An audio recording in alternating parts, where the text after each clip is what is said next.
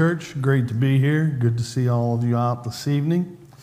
Going on in our little series of sermons on Elisha. Um, tonight, um, we're going to be in 2 Kings chapter 2, verse 23 through 25. And the theme of our message is uh, Elisha curses a, a, gang of ruffians. The uh, New American Standard, and I believe the New King James also uses that these uh, young uh, lads came up uh, behind him.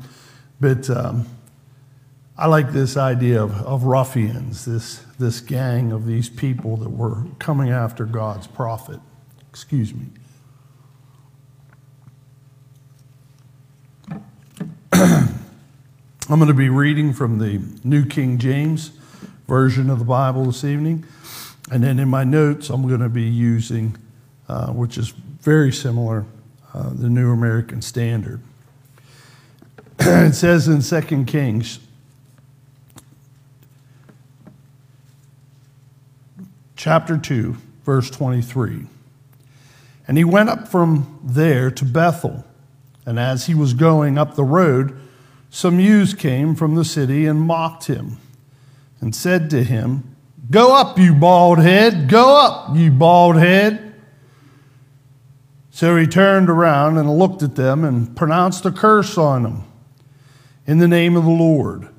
Two female bears came out of the woods and mauled 42 of the ewes. Then he went up from there to Mount Carmel, and from there he returned to Samaria. This attack uh, took place uh, not too long after Elisha had recently witnessed the ascension of Elijah. His, remember, his mantle fell off and he picked up Elijah's mantle and he went back over to the Jordan River, struck it, it separated, and he walked across the Jordan River there on dry land. Remember, the sons of the prophets wanted to find Elijah for him. He said, Don't waste your time, don't do it. They, they just kept pushing him. He said, Whatever. So they did, and they came back said, We couldn't find him. He goes, Yeah, I told you. You weren't going to be able to. People from the town there in Jericho said their water wasn't any good. So he asked them for a jar of salt. And remember, he went over to the spring there at Jericho, and he said there in 2 Kings 2 21, Thus says the Lord, I have purified these waters there shall not be from there death or unfruitfulness any longer. Now, by this time, you would think that he would have been firmly established as a successor of, of Elijah. But remember, these events could have taken place in, you know, a week or two. So maybe the news hadn't spread and hadn't gotten out too far that Elijah's gone and, and now we see that uh, Elisha is now God's prophet and God's spokesman. So it's very possible, with Bethel not being too far, that these people may have known this, or the account could have gotten spread up there. And Bethel was one of Ahab's um, chief cities for Baal worship. So these young lads and that that came out of there were probably Baal worshippers. So we need to, to understand that. And uh, we see that he's going up the road from where he was there at Jericho. He's heading up here towards Bethel. And this group of uh, young lads, this gang, probably like a small army of ruffians, viciously mocking. And you might say, that, that's not too vicious. They're telling him to, to go up, you bald head, go up, you bald head. What, what's, what's wrong with that? We're going to talk about that phrase. And when he looked behind him, he saw this, gr- this group. You know, it's not like he turned around and saw, you know, a bunch of little kids behind him. He looked back and there was a lot of guys. It was like an army of people that were sent out there that were after him. And when he saw them, he cursed them in the name of the Lord. And the two female bears came out of the woods, and it says they tore up or they mauled 42 of them. 42 is a pretty big group. And how many of them ran away? How many of them didn't get mauled? Okay, we don't know how many exactly uh, was in this group. So let's see what we can learn from this account of Elisha being viciously mocked by this gang of ruffians. First off, just who were these young lads? It is not likely that these young lads were kids under 10 years old, for they're not usually this cruel or rude uh, to mock their elders or running around in a small gang. Anybody ever see a group of 60, 70, 100 10 year olds running around? Uh, yeah, over at Gateway High School or whatever, elementary school. Well, maybe, but just think of the culture and what was going on back then. But it's more likely that they were a group of young men. The original word here rendered young lads or little children is a very general, generic word. In the Strong's Concordance, it can mean anything from infancy all the way through to adolescence. So it could in some translation, this, this um, word could be baby, or boy, or child, or damsel, or lad, or servant, or young men. So, this same word, according to T.H. Horne and Matthew Henry and Thomas Scott's commentary of the Holy Bible, uh, has applied it uh, to different people there. For example, Isaac. When Isaac was 28 years old, this word was talking about him. Joseph, who became second in power in Egypt, you all know of Joseph. This same term's used when he was 39 years old. Wait a second, it said young lads. and it also referred to Rehoboam when he was 40 years old. So you need to understand it has this young lads, these are young men. Okay, remember, they lived a little bit older than we did back then and in these times. And um, this term can span this gulf here. So it would seem more reasonable that these young men here were at least in their late teens and probably in their 20s, if not even older than that. The town of Bethel was one of the principal seats of Ahab's idolatry. It was very probable that these young men came out of the city and insulted the prophet at the instigation of Baal's prophets there. It looks as if they were alluding to Elijah's ascension. Remember, he got caught up, he went up into the air. So this gang's coming and chanting us, and they're telling him, Go up, get out of here, go with your master, get away from us, go up, go up. It's not like they're just telling him to go up the road. They're yelling at him, saying, We don't want you here. This was a threat to Elisha. He was pretty calm as he's walking down the road, but whatever, what would one of us do? I'd probably start to walk a little bit quicker and uh, be like, okay, at some point here, I need to turn around, and this is pretty loud, and what's going on? And they're getting closer and closer. So these guys are yelling at him, get out of here. Go be with your master, Elijah. Go get caught up into heaven, if that's what happened to him with him. Now, it's not likely that Elisha would have cursed again a group of very young children for reflecting what they heard their elders or parents say, nor would God have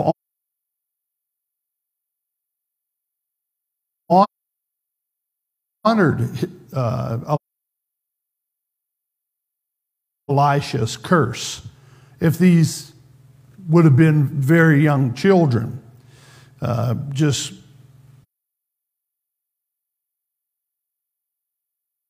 They may not have known what their actions meant, what they were doing, and they would have been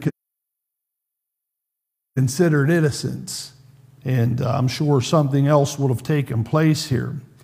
But if they were these young men, maybe a little bit older, then they'd be responsible for their actions. And at least at this point, their verbal attack, which could have went on if they weren't stopped by God with these two female bears, into some type of physical attack upon Elisha. Elisha is a prophet of God. By his orders, by his name, declared the curse, or he foretold the punishment was, which was about to be afflicted upon these unbelieving urchins. Like that? I thought you'd like that, Laura. Point two why was their punishment so severe? These unbelieving hoodlums, like that one, were not teasing an old bald headed man. They were mocking and jeering at a man of God who was now the official representative of God on earth to those people there of Israel and Judah. Elisha, enduring this mockery and potential personal danger as, as long as he could, finally turns around and cursed these mischievous youths. These ruffians were showing great disrespect for their elder and also to a prophet of God. And this was a fear, serious defense. In the law of Moses in Leviticus 19:32 it says this: You shall rise up before the gray head and honor the aged, and you shall revere your God. I am the Lord.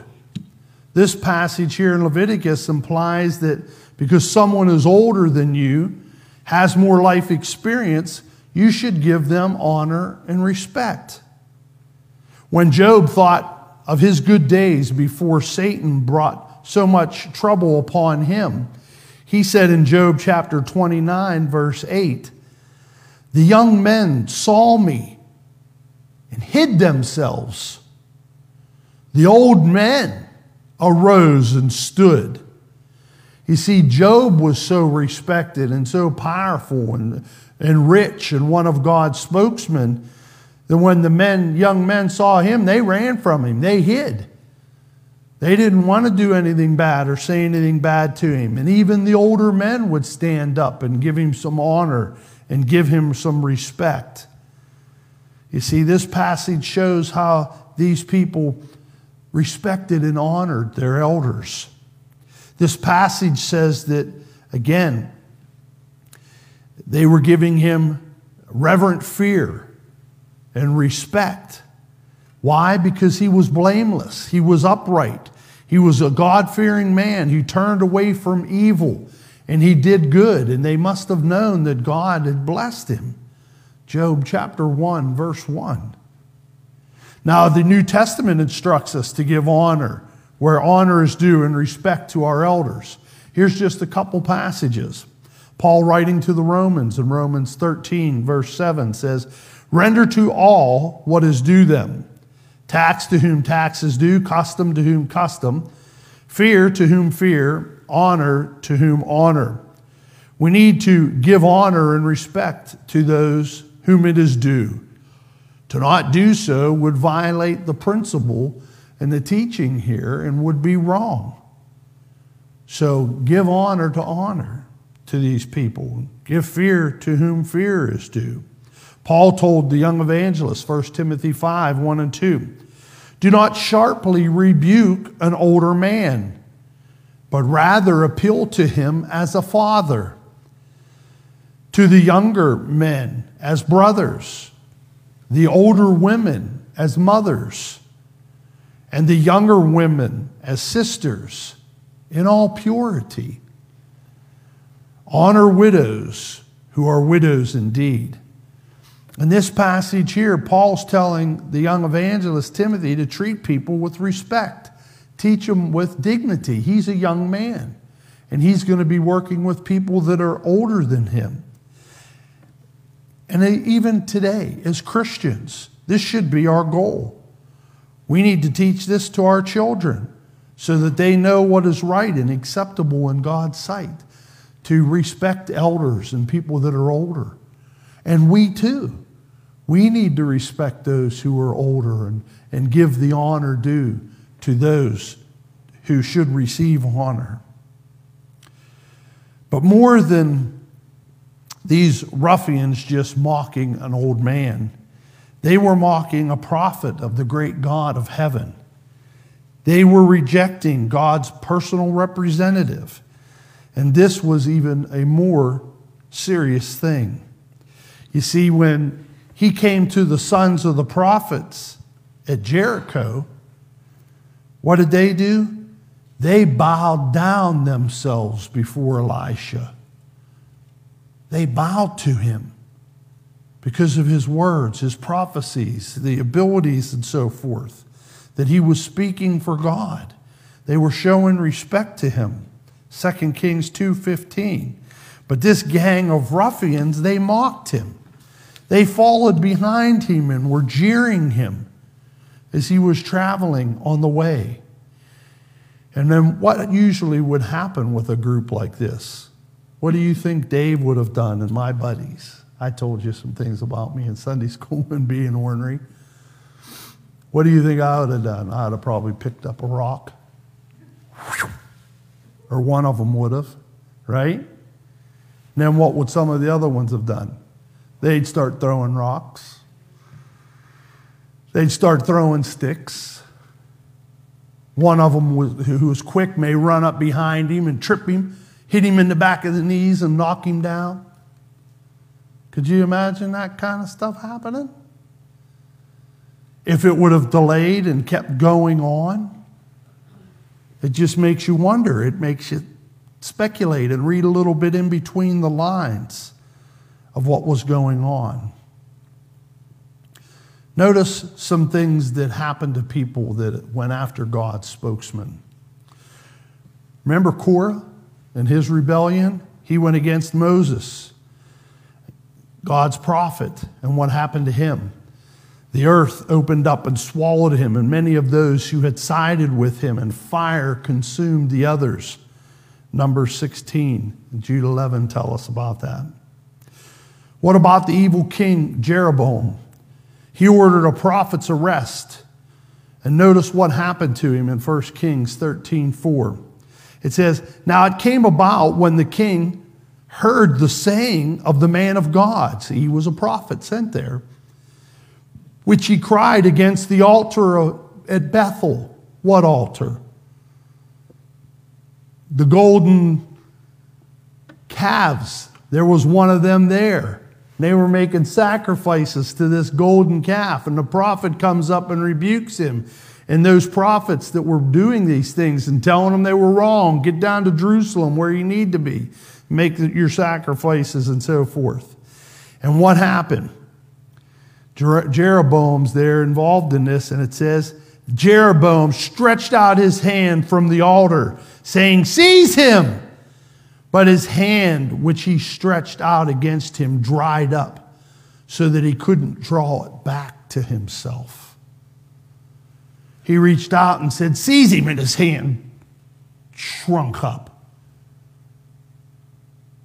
Because he was trying to get the prophet of God arrested who was on a mission from God.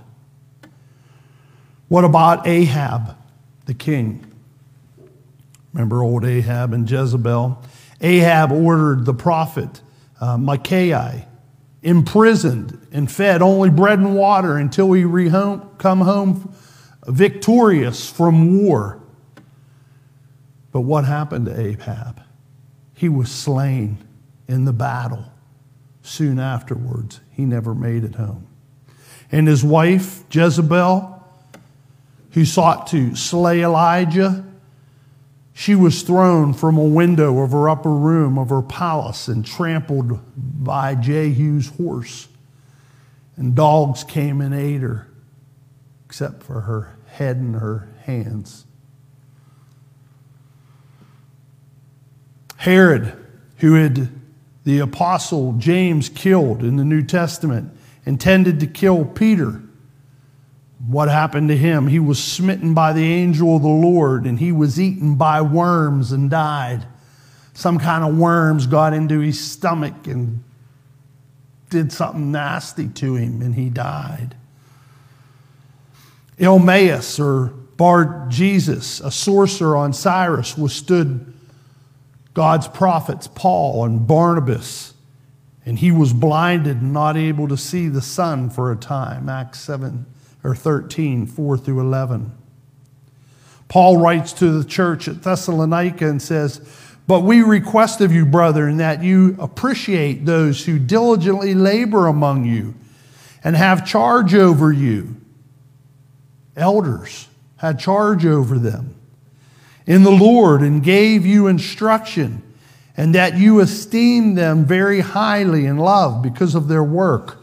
Live in peace with one another. Paul told the church there at Thessalonica, watch. Give the elders and those who have charge over you and are teaching you and so forth, give them respect and honor. They're, they're giving you God's word.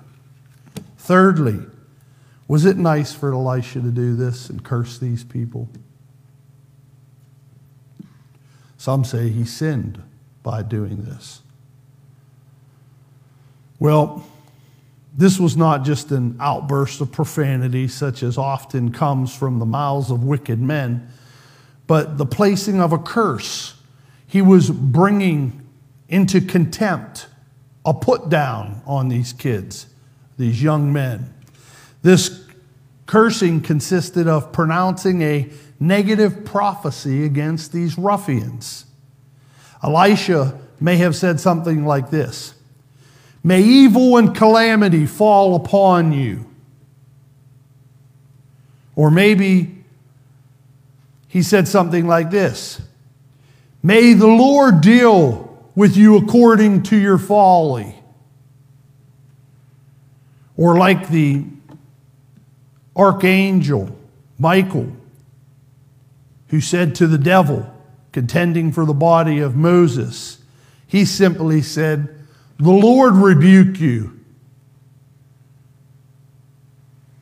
See, what was the curse that he said? We don't know. It could have been something just like this. But God heard it, God knew what was going to happen and what was taking place. You know, some have questioned why he did it. Well, again, according to the law of Moses, which we don't have time to read this right now, but Deuteronomy 24 14 through 26 says, As ministers of God, they were required to curse the disobedient. Elisha, this was his job to curse them for their evil, for their wickedness. Fourthly, for what purpose did God honor the curse pronounced by Elijah? Or was this just some coincidence? It seems very likely that the two she bears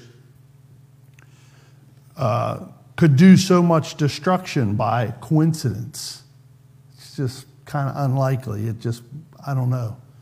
I know bears are quick, but uh, the bear, if he's mauling some of them, I know some in that group would have been pretty fast and they probably could have escaped and ran away.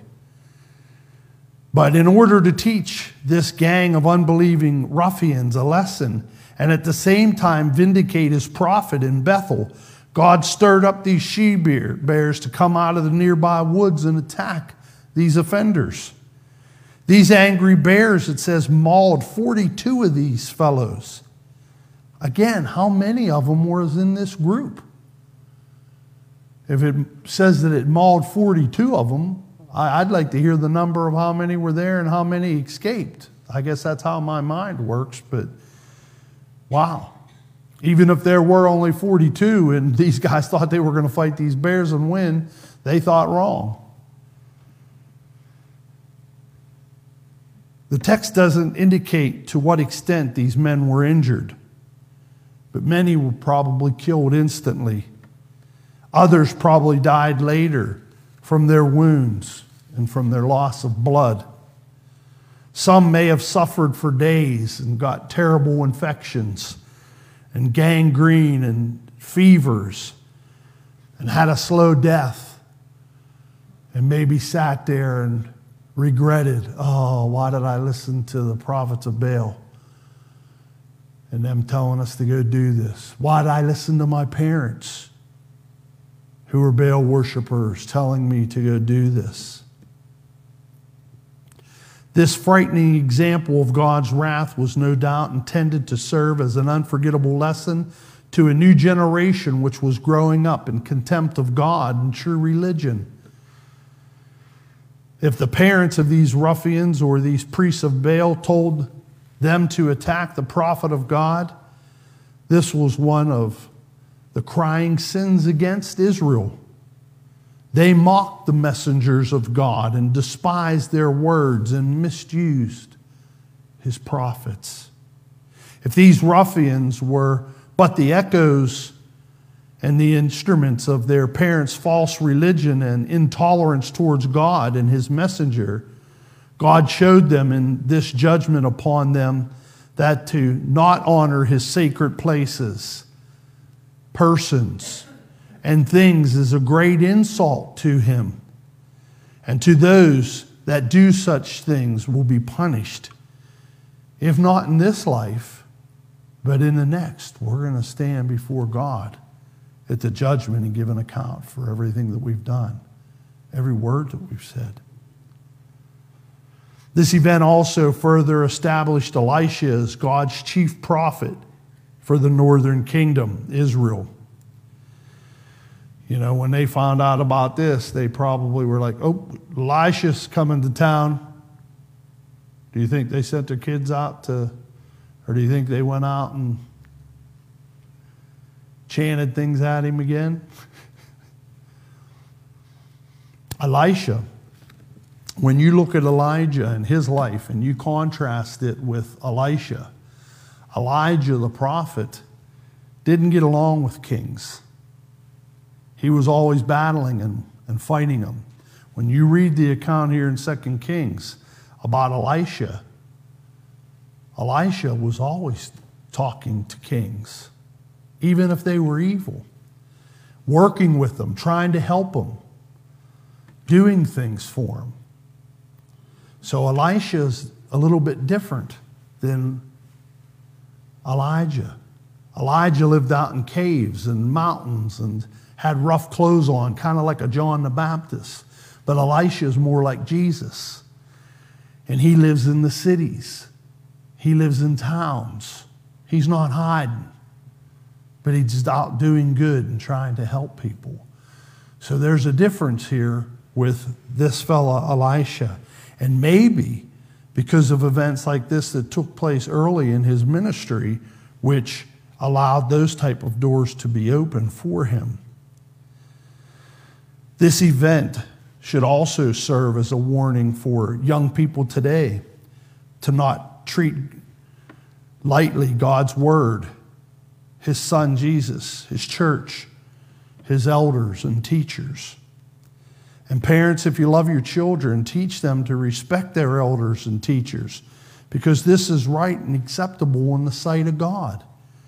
Proverbs 22 6 says, Train up a child in the way he should go. Even when he is old, he will not depart from it. In conclusion, Again, definitely Elisha, when you look at a lot of these wonder working miracles and that, that he does. And we're going to look at some more things that he does.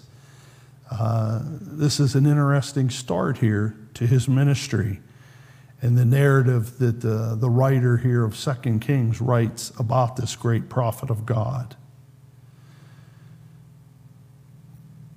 You know, I wonder how do you think the parents of these young men felt when they saw what had happened to their children?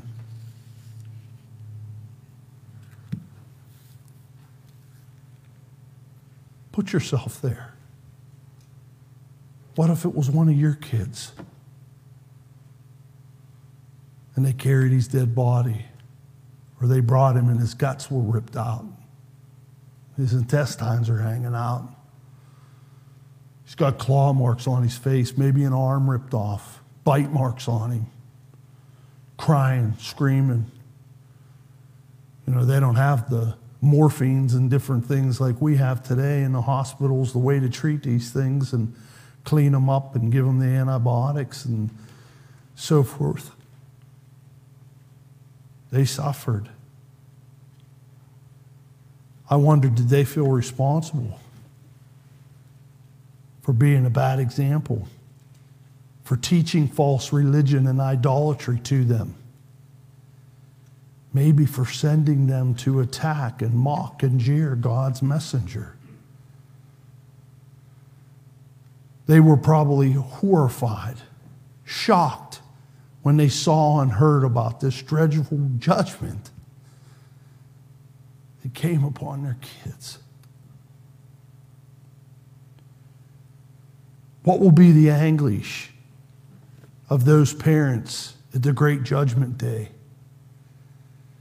who witness the everlasting condemnation of their offspring because of their bad example, their carelessness, their bad instruction? we need to ask ourselves are we doing all that we can to train up our children in the ways of the Lord and disciplining them when they need it? I hope so. I hope each one of us here tonight ready to stand before God and give an account at that day of reckoning, at the judgment. And if you're not ready, why not now? Why not do something about it? Why not obey the gospel? It's easy to become a Christian. Do you believe that Jesus is the Christ, the Son of the living God? That He's the anointed one, the Messiah? And He left the glories of heaven and came here and took on flesh and lived for 33 and a half years and then was crucified and killed on the cross, even though He done nothing wrong, but He did it to pay for our sins. Do you believe that? Are you willing to confess that Jesus is the Christ, the Son of the living God? Are you willing to repent and turn from the world and the ways of the world and turn to God and to Jesus and the righteousness? And are you willing to be baptized in the name of Jesus for the forgiveness of your sins and receive the gift of the Holy Spirit according to Acts 2 38? The water in the baptistry is warm. We have robes that you can change in. If you know what you need to do and you want to do that, I can take your confession in a matter of minutes and we can go back and change and we can have you immersed into Christ. And uh, a matter of minutes, and the angels can write your name in that Lamb's book of life, and you'll know that you're okay. But the choice is yours. You have to decide.